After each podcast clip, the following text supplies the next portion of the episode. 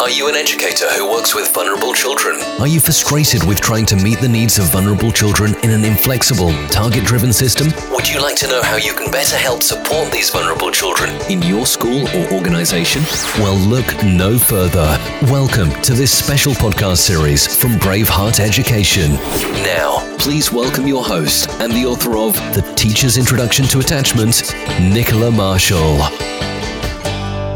Well, hello, and welcome to the third podcast in this special series on the teacher's introduction to attachment. We're going to look a little bit at um, brain development today, and particularly talk about um, the first two years of life when our brain is doing the most development in those early stages.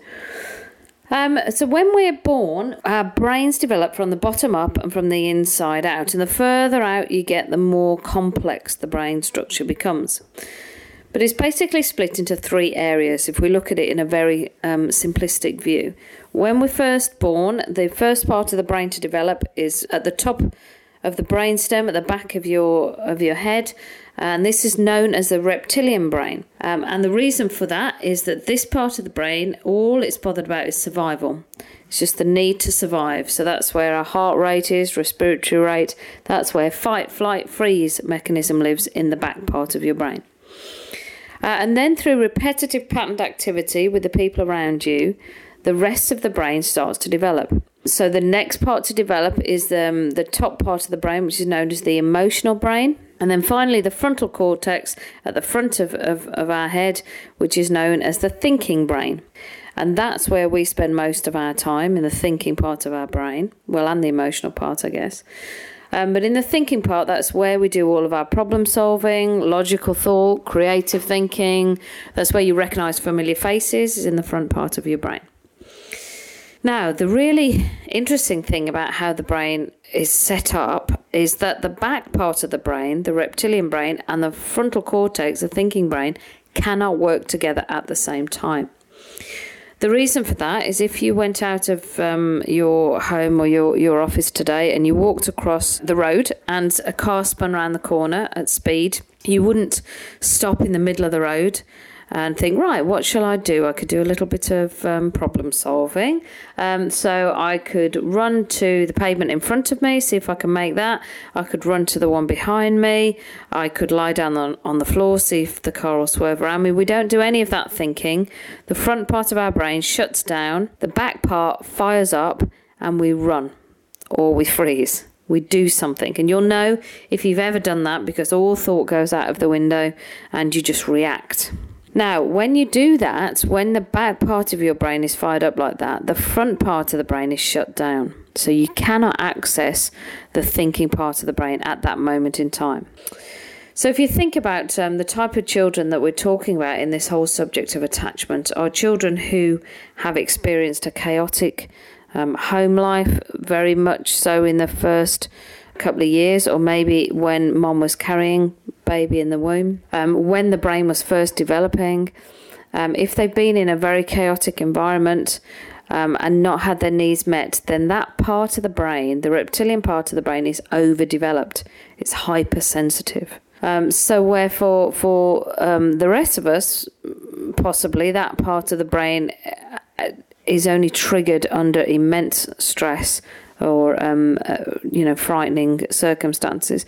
For a child who has experienced a lot of that, then um, that part of the brain is hypersensitive. It's triggered by a lot more things than than than normally, which means that when they are, um, particularly when they're in school environments or when there's a lot of children around, if they're in a youth club or something, there's a lot of distraction, there's a lot of noise, there's a lot of potential hazards, um, which means that the back part of their brain is firing and the front part is shut down. So, in our school environments, particularly, it's very hard for them to access the part of the brain that they need to do their times table, to organize their, their work, to be able to do the things we want them to do, because actually they're working off the, uh, the reptilian part of the brain.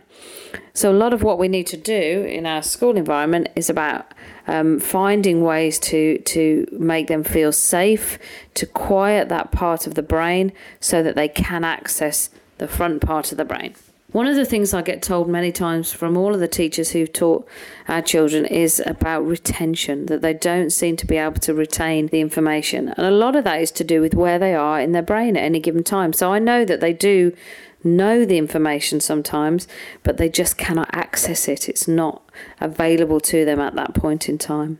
The other thing that happens in terms of brain development that's really important um, to understand is when we're born, we're born with billions of cells within our brain called synapses, and these cells we've we've got billions of them. We don't need that many, but what it does is it goes through um, a process of pruning, if you like. So these synapses they connect up with other synapses through repetitive patterned activity with people around us through stimulation.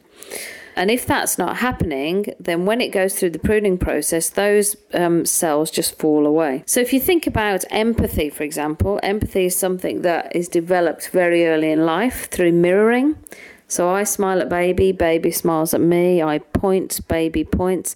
That kind of relationship, that dance that you see going on between an adult and a baby, that is starting to develop empathy for the child. The child is starting to understand that there's something outside of them, that they have an impact on the world around them, and that somebody is doing something different to what they're doing. That whole mirroring process starts to develop um, empathy. Now, if a child isn't experiencing that kind of a relationship, then the parts of the brain of the connections to do with empathy don't connect properly. And so when the brain goes through the pruning process, they would just fall away. And that's one of the reasons why later in life, when you might come into contact with these children, empathy is something that they really struggle with because they probably haven't received it and experienced the kind of empathy that they needed to um, from the adults around them. So there's lots of things that happen physically for children as well as emotionally that can have an impact on them and can certainly have an impact on how they are in our educational environments. So I hope that um, that was helpful for you. But uh, as ever, please take a look at the book, and we hope that it will be helpful for you. And um, stay tuned for the next episode. Thank you for listening to this podcast, part of a special series introducing the Teacher's Introduction to Attachment. To order your copy of this book, go to www.teachersintro.com.